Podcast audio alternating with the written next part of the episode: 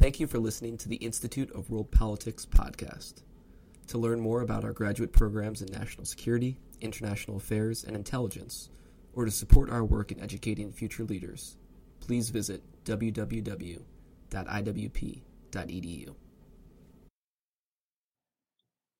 All right, good afternoon. Thank you for watching this virtual lecture event hosted by the Institute of World Politics. For those of you who are new, IWP is a graduate school of national security, intelligence, and international affairs. We have five master's degree programs, 18 certificates of study, and a new doctoral program. If you're interested in learning more about us, please visit iwp.edu. This afternoon, we'll be hearing from Professor Norman Bailey and Mr. Bernard Tubel. Dr. Bailey is a professor of economic statecraft at IWP. He currently resides in Israel, where he has taught at three different institutions of higher learning.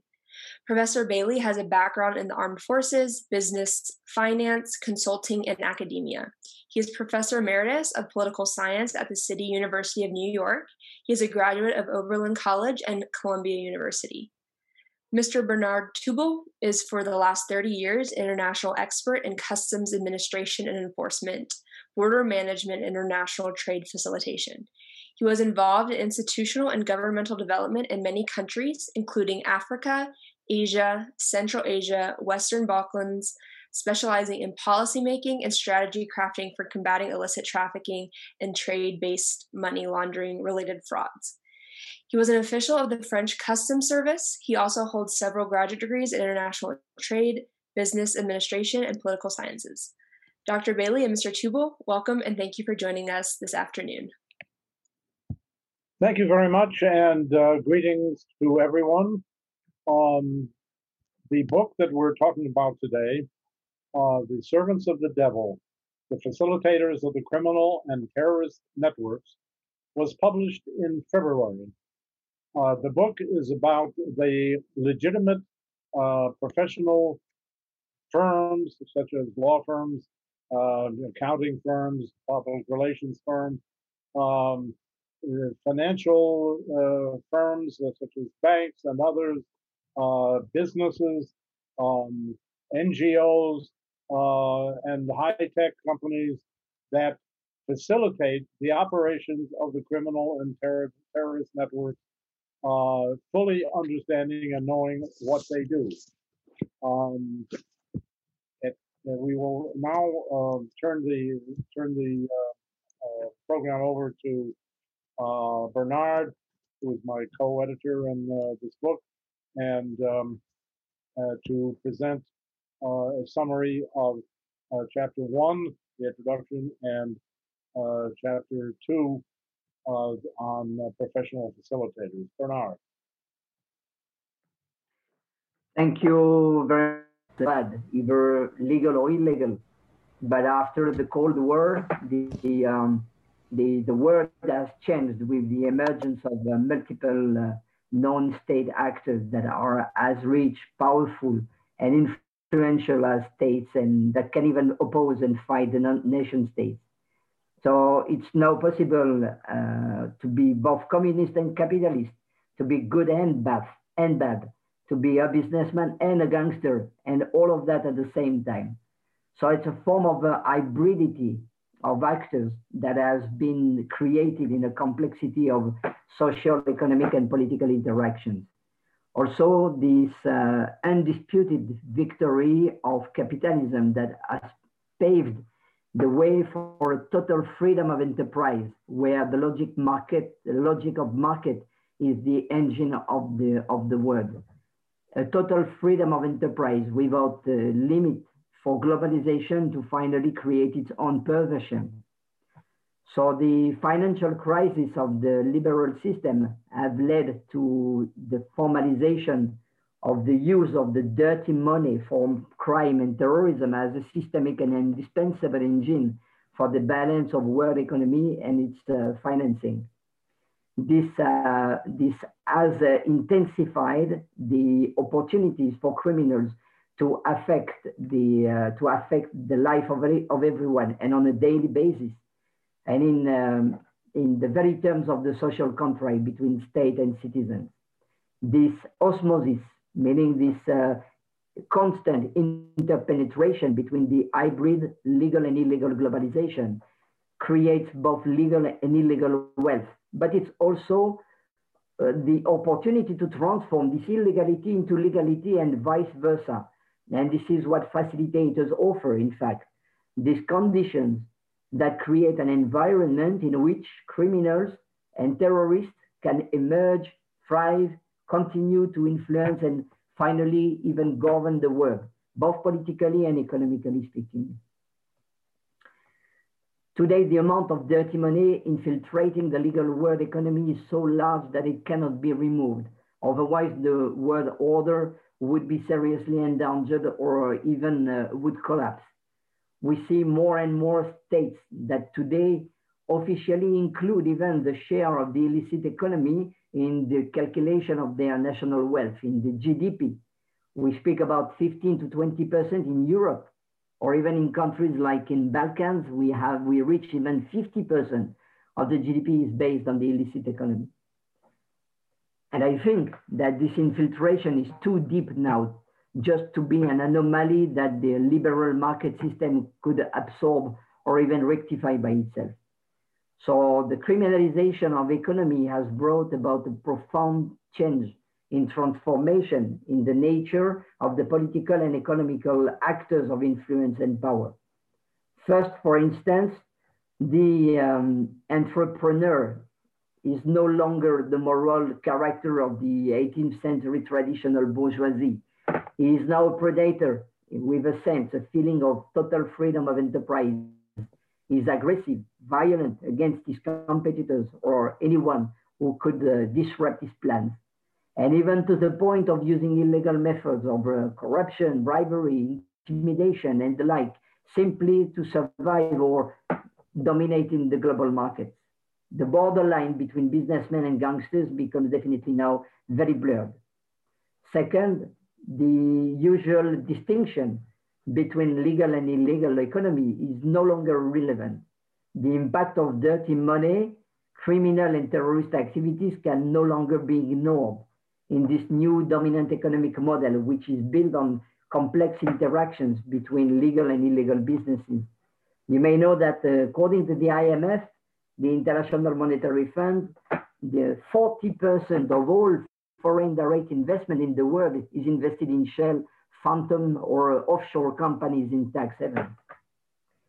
Third, the convergence of interest between terrorist groups and organized crime shows how terrorists today now use the methods and networks of criminals and how conversely the criminals use corruption, intimidation, excessive violence, which is typical of terrorism, to create, maintain, and keep their territorial zones of non-governance far beyond the reach of state law enforcement. In fact, either in criminalization of terrorism or the radicalization of crime, both ultimately come together in a business and profit-seeking logic. Often, we see the initial militant ideological struggle of terrorists, for instance, give way to a motivation of an easy and quick enrichment for a criminal elite. In fact, the heart of war is still and always money. Therefore, the efficiency of the crime fighting and control policies can only be limited if we if they do not take in, into consideration this hybridity and variable geometry of crime and terrorism network.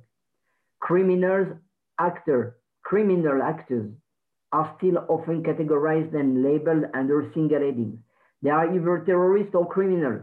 It's like either Dr. Jekyll or Mr. Hyde but in fact, it's exactly the same man. This has long been a mistake, and it is even worse because of the inadequacy and failure of the international cooperation, nevertheless necessary between sovereign and national law enforcement agencies and justice jurisdictions. Also, another point is the acceleration of this change in the hybrid nature of crime and terror is the result of new technologies in cyberspace. The new routes of real-time data and information exchange through internet have opened up new avenues for trafficking of information and thus of goods, money, and people. This is, of course, linked to a strong culture and belief in science associated with social progress. So money is generated and then injected into the global economy in complete anonymity through opaque mechanisms and networks.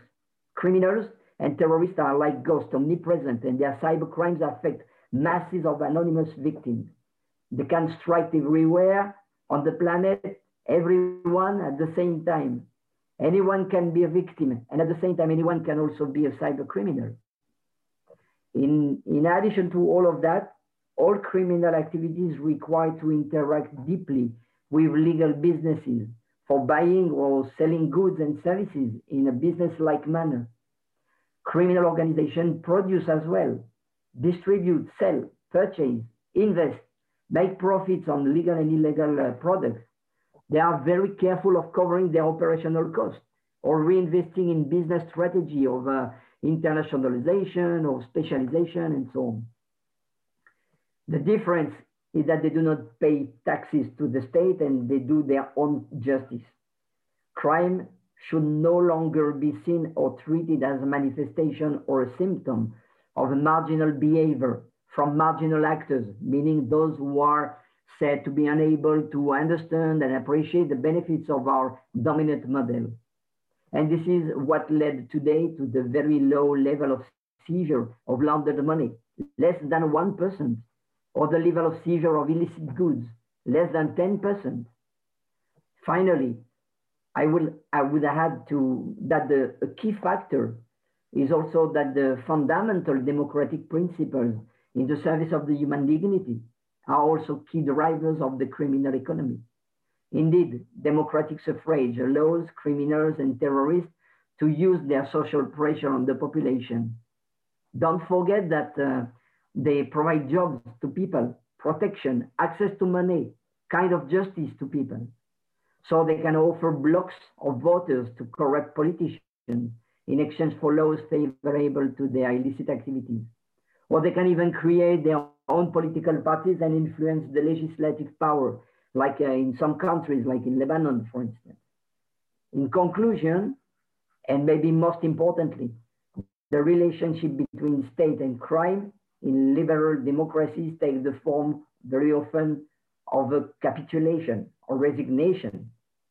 And this, there is a deep tendency of acceptance and legitimization of violence and injustice inherent to crime and terror by states and population alike even if deeply penetrating in their daily life. So this is what I wanted to say as introduction for the uh, global book. And if you allow, I would go to the, uh, uh, the next chapter, which is related to the uh, professional, um, professional facilitators.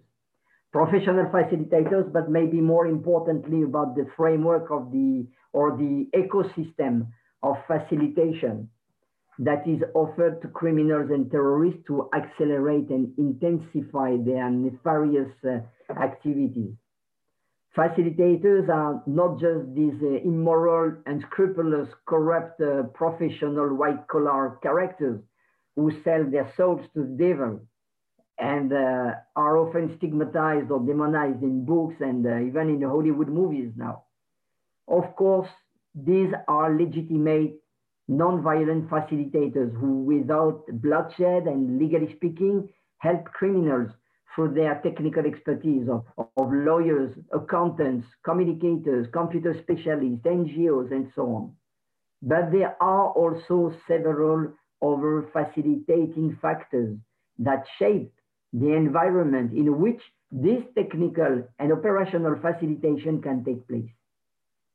So there are, of course, these facilitators who belong to the criminal organization, to the mafia family, to the terrorist groups. They have an internal function within the organization to organize money laundering, set up offshore companies, carry out online cyber attacks, and so on. They have high degrees usually, and their studies are paid for by crime. Another facilitating factor comes from states that use criminals and terrorists as proxies with hidden interests. They facilitate their existence as much as they can decide to fight them in a policy for combating crime and terror. There are also, there are of course, deviant uh, states, Russia, Iran, whatever, but also our own democracies, which play this double game for reasons of domestic policies or international and uh, geostrategic foreign policies. There are also the multinational companies that contribute to this ecosystem, which in total freedom of enterprise exploit human beings, affect the environment through corruption, intimidation, opaque tax arrangements, and, uh, and so on. And there are also the citizens. They are key actors of the liberal and democratic consumer society. They are usually ignorant or negligent consumers, but they are also those who consent to a level of acceptance and legitimization of criminal activities. They determine the types and volumes of criminal products on the legal and illegal markets. There is also the responsibility of the media and media moguls, of course, that construct the image, the collective consciousness, the truth of the public about who is criminal and who is not, who should be demonized or who should be tolerated. They shape the belief system of each of us as citizens, public society, or consumers of information. Eventually, there is the key factor of internet with its technical tools, actors, users, and regulators who allow through cyberspace to organize, prepare, execute their mass criminal and terrorist actions in total anonymity, in time and space ubiquity, to finally remain far beyond the reach of law enforcement and justice.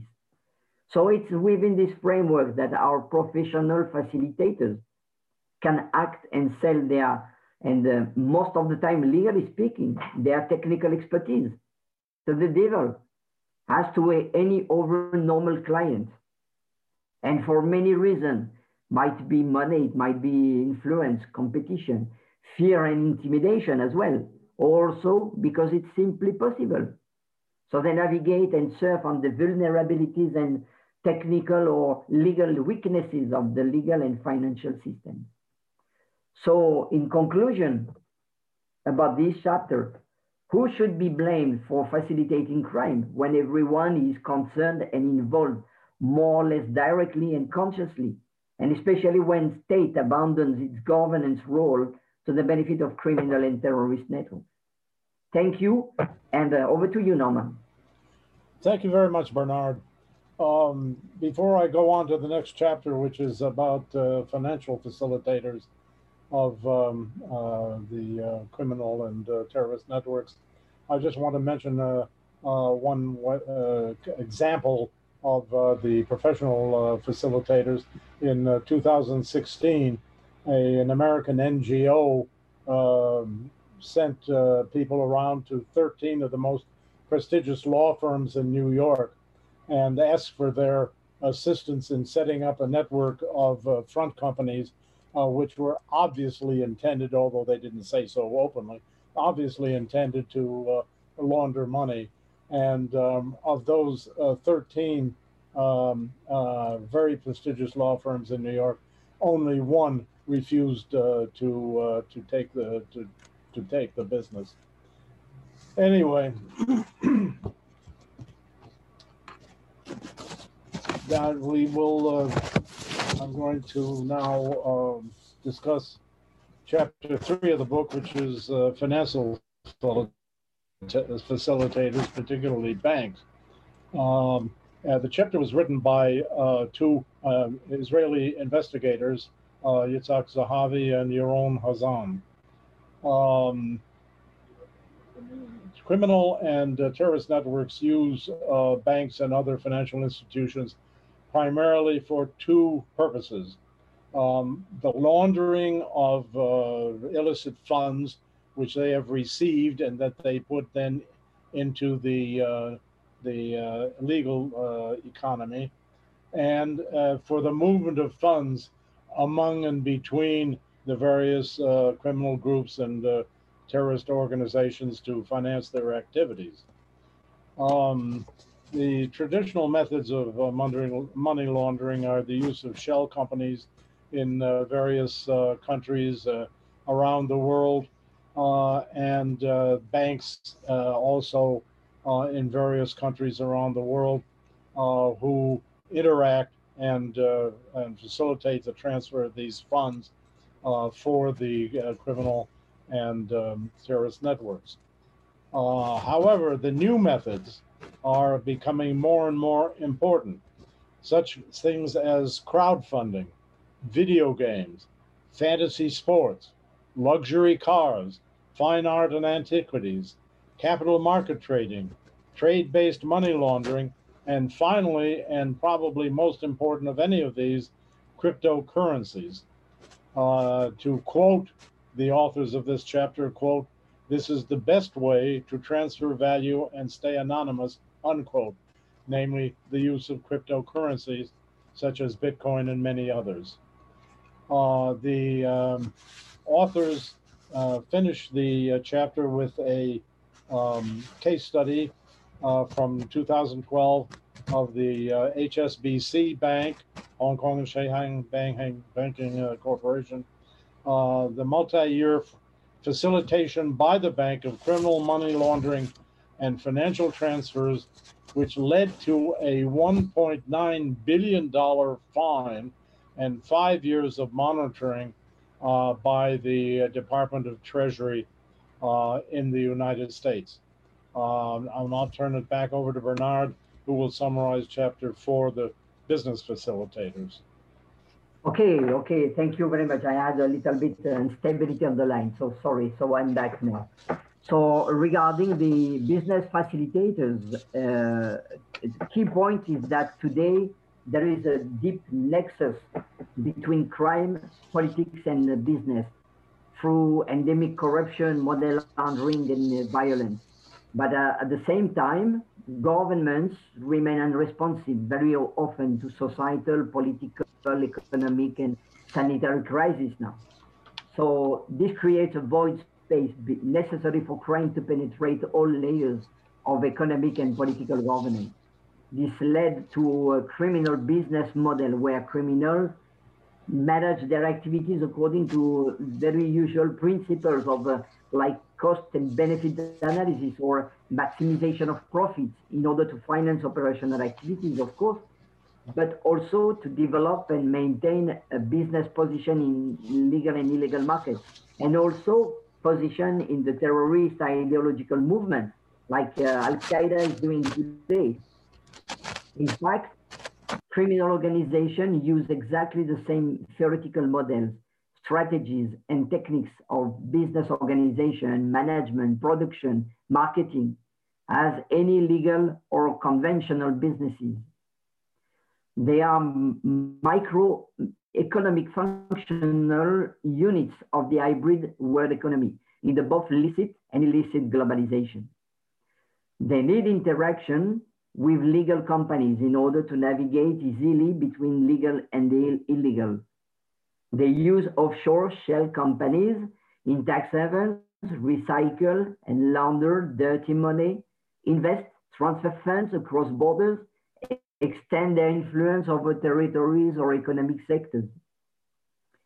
Today, the cash flow needed to feed in the international financial bubble comes from multinational criminal organizations.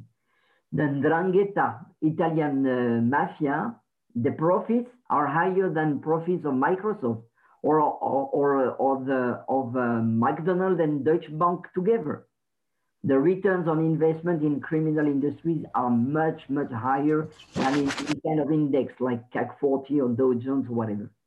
But in parallel, and as a consequence of capitalism, the ignorance or acceptance of the criminal dimension of business is the way for the legitimate companies to remain present in a, in a business or on a market. In this new economic business model, it's necessary necessary to compete with legitimate and illegitimate competitors that unfairly steal subsidies or produce and market counterfeit products or, or, or whatever. But anyway, those who become dominant on the market. This is a deep change in the business world. You know, 30 years ago, criminals were looking for complacent banks to launder money. Today, the banks are looking for this dirty cash flow to make profit and remain on, in the banking business. Any individual business, SME, multinational, any businessman producing, distributing can deeply be involved, consciously or not, in a hybrid web of uh, both legal and illegal activities that ultimately, anyway, serve the interest of crime and terrorism. Every legal business can be instrumentalized, targeted, or victimized by a strategy of alliance or competition between criminal and legal businesses. In fact, and it's interesting, interaction with legal businesses follow very clear and strategic objectives. They target the cash flow intensive businesses for money laundering, the bars or restaurants uh, uh, and, and nightclubs or whatever. Cheap, they, they target cheap labor intensive businesses to reduce costs by exploiting immigrants, women, children. Businesses that benefit from state subsidies like in transport sector, construction, agro business, and businesses involved in newly or not yet regulated markets. So as conclusion, it's a matter of fact that today, in this hybrid economic model, criminal organizations have the power to influence, affect, and even control all types and all sizes of businesses, meaning the whole world economy. Thank you again, and over to you, Norman.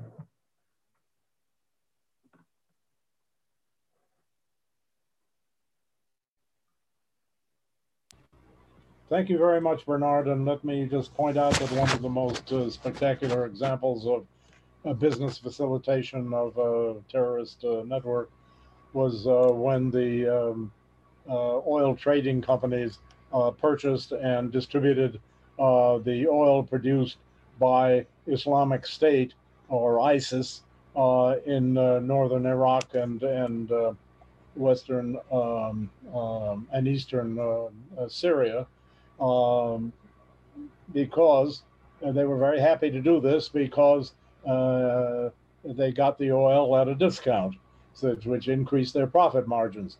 And the fact that it was uh, one of the most horrible terrorist organizations in the history of the world didn't bother them in the slightest. Okay, a summary of chapter four, which is um, chapter five, I'm sorry, which is nonprofit facilitators. This chapter was written by Rachel Ehrenfeld, who runs two think tanks in New York. Um, they're uh, inter, uh, inter, uh, national and international um, advocacy organizations, excuse me, have taken an increasing role uh, in um, international relations.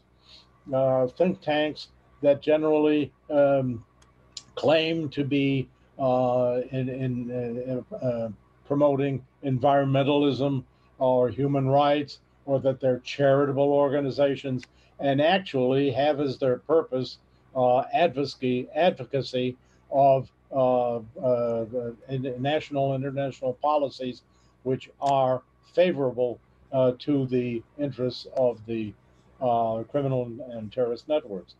Uh, some examples of these given by um, Dr. Ehrenfeld uh, the International Islamic Re- Relief Organization, which is affiliated with Al Qaeda, the Third World Relief Agency, uh, which funded illicit weapons traffic in the Balkans and the Middle East, which is affiliated with the Taliban, uh, the Holy Land Foundation for Relief and Development, uh, which is uh, funding Hamas. And uh, at the end, Rachel gives as a case study the Open Society Foundations of uh, the billionaire George Soros, uh, which has funded over several years uh, dozens of uh, criminal and terrorist linked groups. Okay, over to you, Bernard, for a summary of Chapter 6 High Tech Facilitators. Okay, thank you very much, uh, Norman.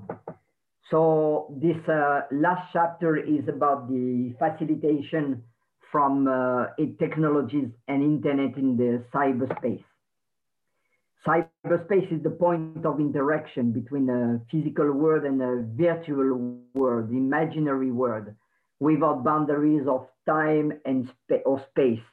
It's a world where technology is both the promise of a bright future and the domain of most frightening threats for humanity. A humanity with a deep belief in rational science in a hyper-connected world. But unlimited access to everything and everyone in real time has become the immense opportunity for crime to intensify the anonymity and virality of its actions. It's the ultimate battlefield where criminals act at the speed of light while law enforcement and justice can only respond at the pace of law and administrative bureaucracy or even limited by divergent national jurisdiction. It's a dimension where criminals impact the physical world and go back into hiding, disappearing into an invisible world. So the very nature of crime and criminals has changed. The line is blurred between the traditional immoral criminals with key aptitudes to violence and the cyber criminal acting with a deep sense of total freedom, almost juvenile, since uh, in cyberspace nothing can be forbidden, feeling that nobody can catch him, feeling that nobody can know who and where he is. There is a very good example of the Silk Road application that we explain in the book with uh, Ulbricht uh, founder, uh, perfect geek, in fact. Also, the cyberspace has uh, shifted the focus from the value of things to the value of information and data. The routes and movements of data trade are the key targets today of cybercrime and cyberterrorism, like routes of trade in goods were targets of crime and piracy. Therefore, the facilitation phenomenon takes new forms to enable digital, intrusive but non-violent frauds without bloodshed, without uh, any physical contact between criminals and mass victims. It makes now possible to steal people's identity, to embezzle a huge amounts of money very discreetly, to disseminate fake news anonymously, to develop mass propaganda in real time for radicalization, recruitment, or promotion of hatred and terrorism. Also, social networks play a major role in personal data fraud. The likes of uh, Facebook becomes our enemies. Cookies are the most effective spies in our lives. The main changes in the very concept of crime are becoming more and more visible. Firstly, the asymmetry between the criminal and his mass victim or between the means used and the results obtained is characteristic of cybercrime. Secondly, cyberspace allows states to affect foreign economies, weaken infrastructures, interfere in the democratic process of elections, and all of that without even being an act of war. Thirdly, there is nothing personal in the game of, uh, of cybercrime. Anyone can be a victim of cybercrime. But anyone can also be a cybercriminal without leaving any evidence behind him. Anyone can uh, access the dark web, consult YouTube for a recipe on making a bomb or whatever, buy bitcoins online in total anonymity. As in conclusion, crime existed before internet for sure, but cyberspace and those who know how to use it and how to navigate in it have created an environment that is even more conducive for crime and terror, while the law and the state are absent. It makes criminals to have now definitely an easier, a more profitable and a more discreet life. Thank you, Norman, up to you. Thank you very much, Bernard. Uh, summarizing now uh, chapter seven uh, of the book, uh, the conclusions and recommendations. Um, in beginning my uh, discussion of this chapter, or my summarization of this chapter, I want to, to mention, besides all of the other facilitators that were um, covered by the various chapters in the book, that, that there are now uh, state actors such as Iran, North Korea, Russia, and Turkey, which extensively use uh, these criminal and the terrorist networks uh, for their own purposes. Uh, uh, some of the most obvious are, of course, the uh, the use by Iran of Hezbollah and um, Hamas and Islamic Jihad. Um, but there are, are many other examples of the use of these uh, criminal and terrorist networks by uh, states. And the uh, emergence of what one might call criminal states, such as Lebanon, which is um, a sovereign state. It also happens to be controlled by a criminal uh, terrorist organization. Uh, Guinea-Bissau in uh, in Africa, which is entirely controlled by criminal networks having to do with uh, the traffic in in, in uh, illegal drugs from Latin America to Europe, and uh, Venezuela, which facilitates all kinds of activities of this nature and has become a criminal state. Uh, in terms of uh, conclusions, um, uh, I would say that, that, there are three principal conclusions. And I, here I'm going to quote specifically from the book. Um, a very significant portion of the world's economic and financial activity is now controlled by criminal syndicates, often allied with terrorist organizations, unquote. Secondly, quote, all efforts to deal with, much less to defeat this burgeoning criminal terrorist network have been a manifest failure, unquote. The only the only example we have in the entire world of an agency which has been quite successful in its in its task is the U.S. Treasury Department. Other than that, all the efforts of the um, uh, law enforcement agencies of the Western countries uh, and other countries around the world have been manifest failures in this respect. Um, the role played by the criminals and terrorists reveals the need for a new paradigm of economy and governance. And our recommendations have to do with this new paradigm. And we recommend uh, you, uh, attacking directly the facilitators of the uh, criminal networks because and terrorist networks because they they crave uh, legitimacy. They uh, they are they are legitimate businesses. They are legitimate banks. They are legitimate uh, professional firms, uh, NGOs, um, and high tech companies. So naming and shaming is a very important part of what should be done by the uh, law enforcement uh, uh agencies. Uh, specific legislation uh, directed towards the facilitators should be passed in the in the countries involved with the establishment of specialized units in law enforcement agencies, national and international, uh, uh, and, and uh, throughout the world.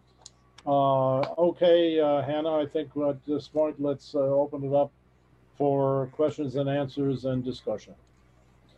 Yeah, um, so now we're going to take questions. So if you have any questions for Mr. Tubal and Professor Bailey, please feel welcome to comment in the Q&A section at the bottom of your Zoom screen. So the first question we have here is, is a two-part question. So I'll ask you the first part first and then follow up with the second part. How will blockchain and cryptocurrency affect the infusion of dirty money into the global system? Well, as I as I mentioned, um, um, uh, cryptocurrencies, which is a blockchain um, um uh, application, um, is is probably the single most important contemporary um, financial help for the criminal and terrorist networks.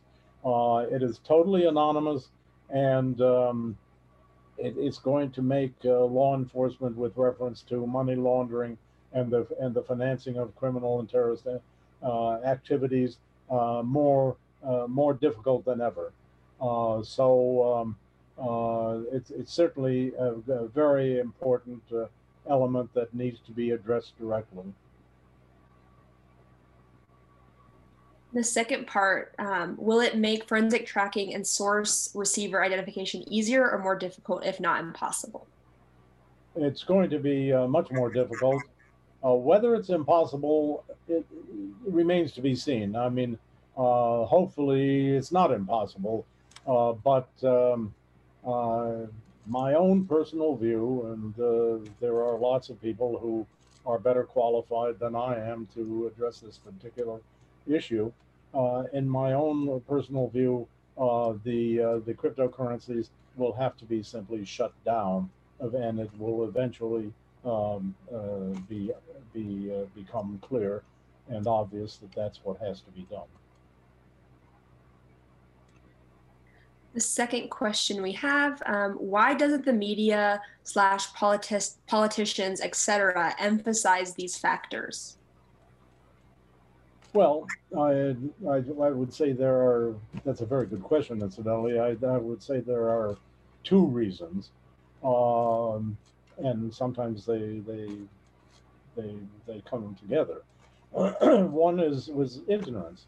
Um, obviously, uh, the criminal and and uh, terrorist networks and their facilitators don't advertise what they're doing. I mean, they they, try to keep it as secret as they can, uh, and uh, therefore, the, ignorance is one possible answer to that question. The other possible answer to that question is that they're complicit. Uh, that uh, some of the some of the politicians, obviously, in, in many countries throughout the world, are corrupt. That they they're being paid off by uh, by the particularly the criminal syndicates uh, to support uh, behind the scenes their activities and not to directly attack them and so on. Um, and uh, and as far as as the uh, media are concerned, uh, I can only say that a great a great deal of the of the media at this point is made up of propaganda agencies for various um, point of view, and the idea of independent journalism has, uh, to a very large extent, uh, disappeared, uh, unfortunately. Um, but there has there has there have been um, substantial uh, investigative work done on various aspects of money laundering and uh, business facilitation. Uh, and there have been um, some books published about these these various things. So there, there, there has been some um, media attention paid to it. Next question I have um, is how is this affecting the world stock markets. Oh, how is this affecting the world stock market? Well, I mean, uh, obviously, since uh, a great deal of the, uh, the activity, the economic activity in the world is now um, run by criminal organizations, uh, they clearly are manipulating, in many cases, the stock market.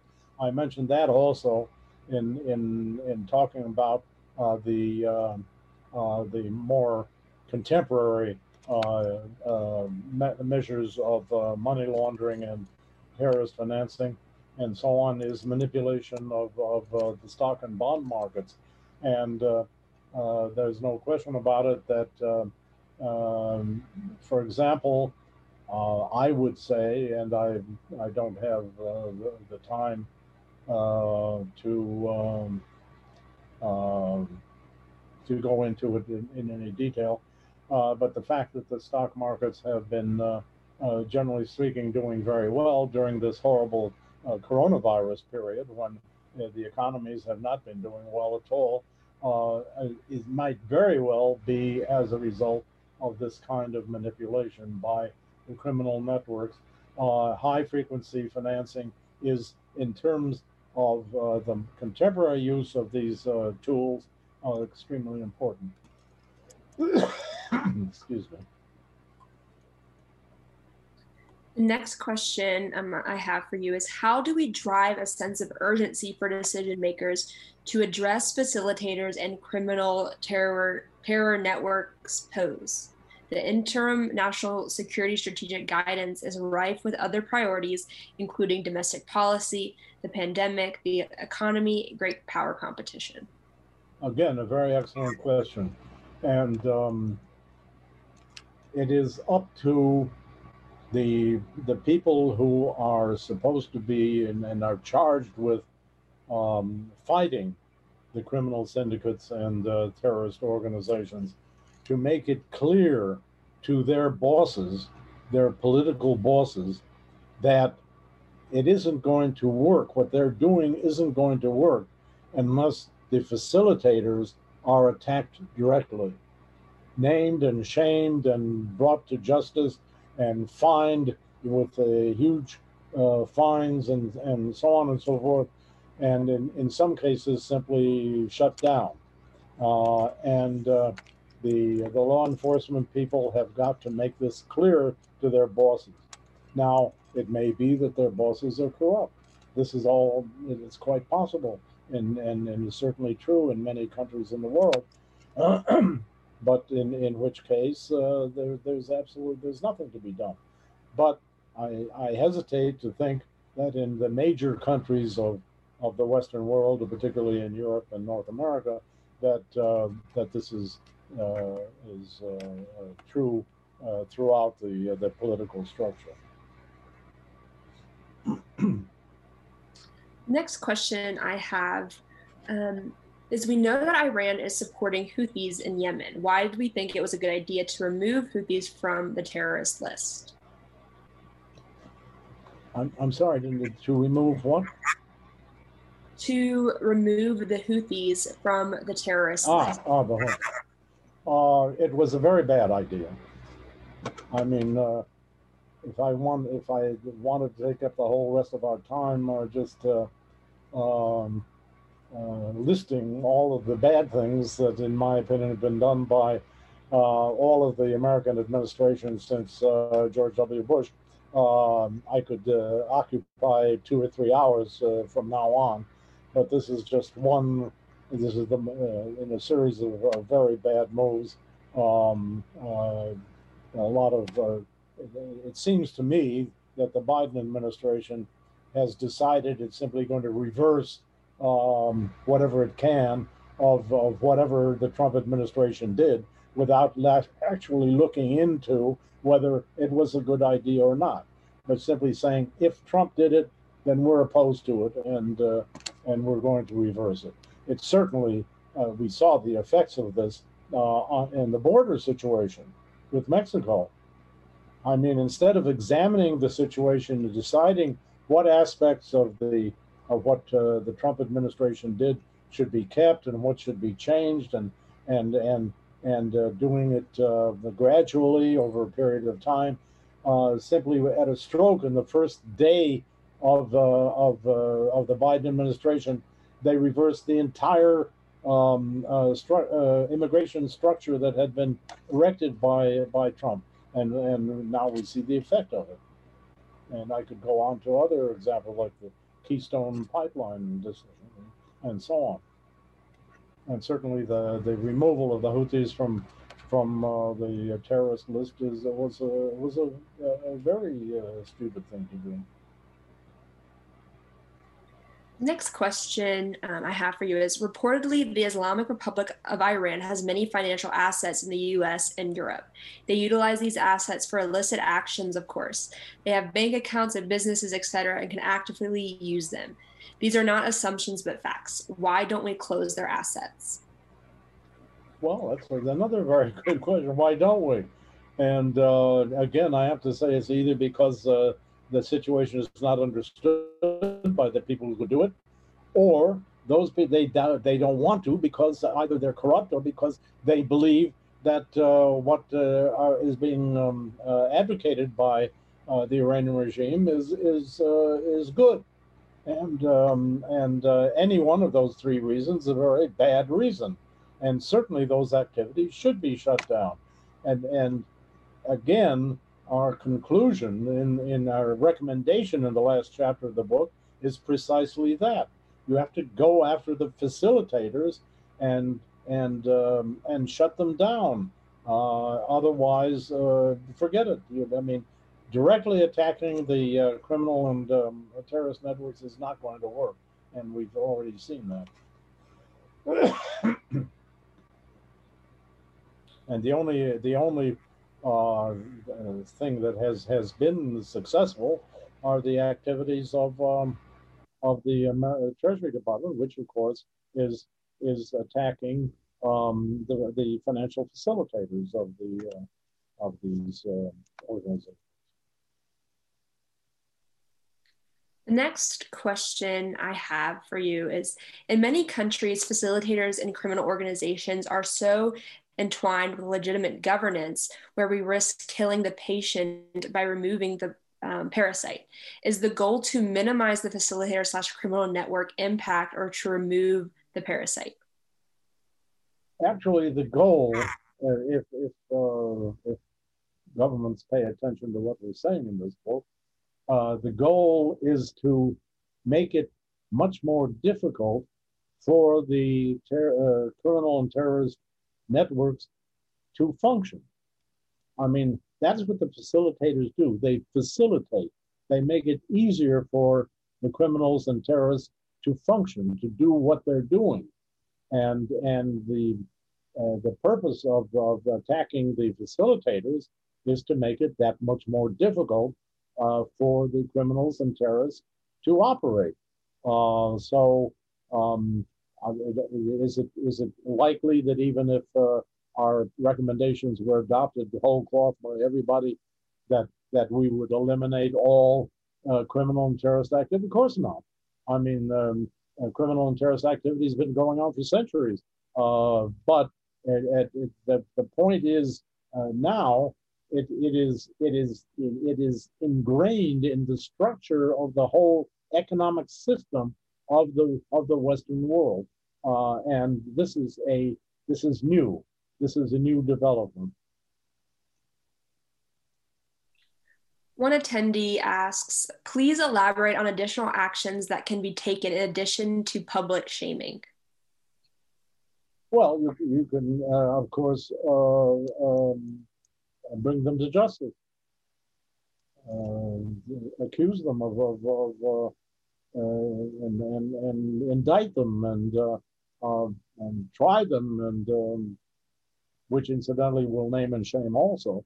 Uh, but and and either find them or, or shut them down if you if you are successful in convicting them.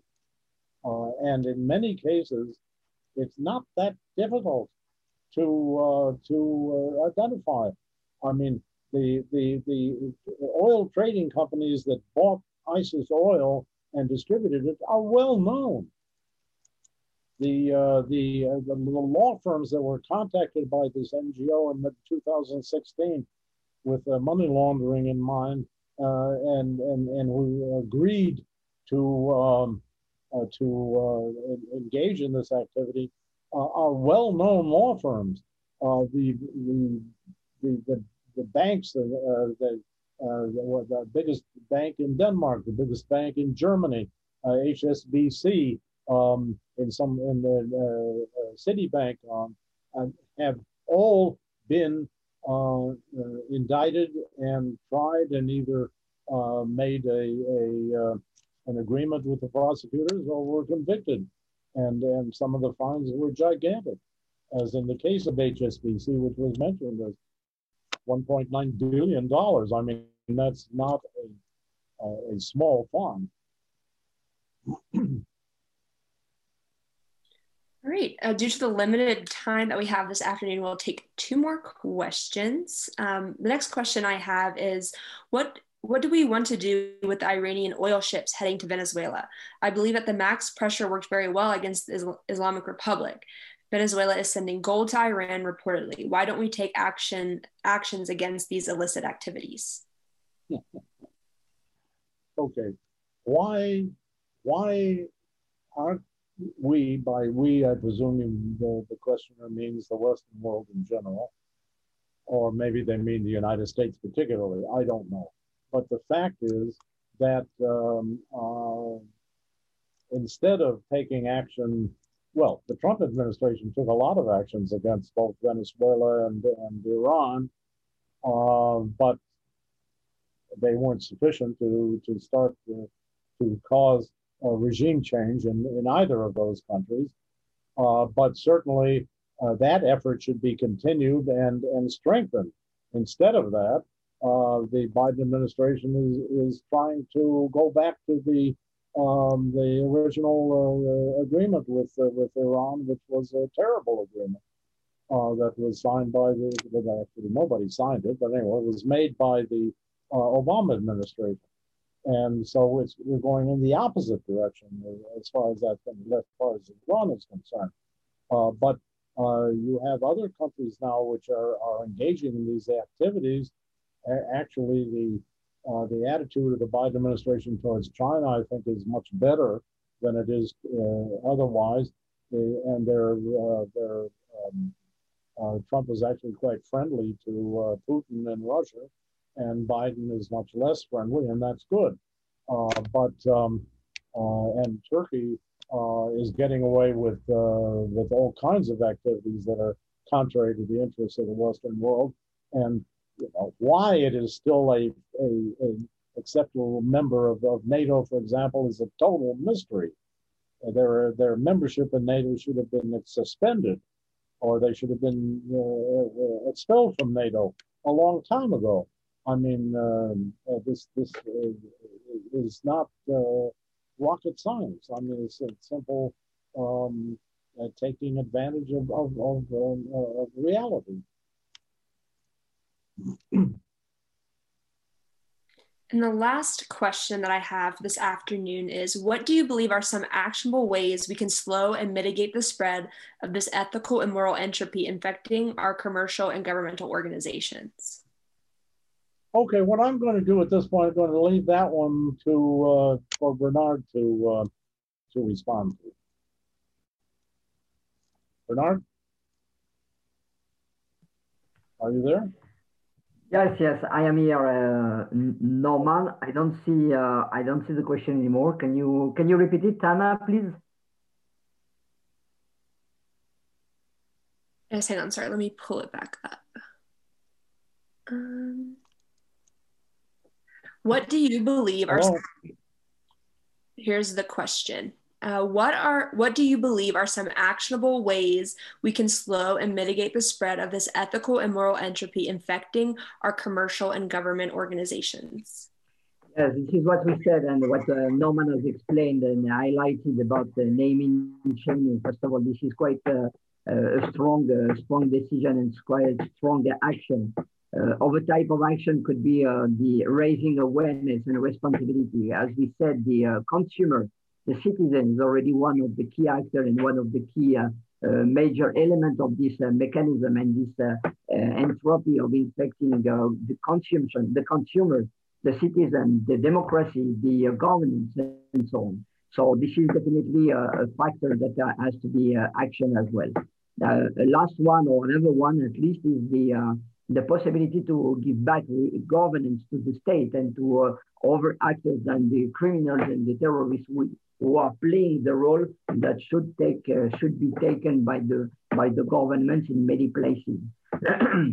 some uh, examples, and we have described some examples in the book about uh, Western Africa, Sub-Saharan, Sahel region, all those countries where the, the state has disappeared from uh, such big uh, uh, portion of the territories where it is definitely left void, empty for the jihadists and terrorists to take place and to take to take the the, the, the control of the situation there.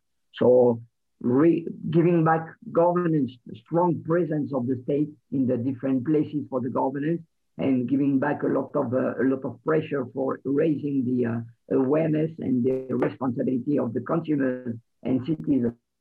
I believe more on the working on the quality of the consumers and citizens more than the other type of action at the very beginning. Thank you. Great, thank you. I believe that is all the time that we have this afternoon. I would like to thank Dr. Bailey and Mr. Tubal for joining us this afternoon and all of you who tuned in here on Zoom and Facebook. If you're interested in attending other upcoming webinar events, supporting IWP or applying to one of our graduate programs, please go to iwp.edu. Again, that's iwp.edu. Thank you, everyone, and have a great afternoon.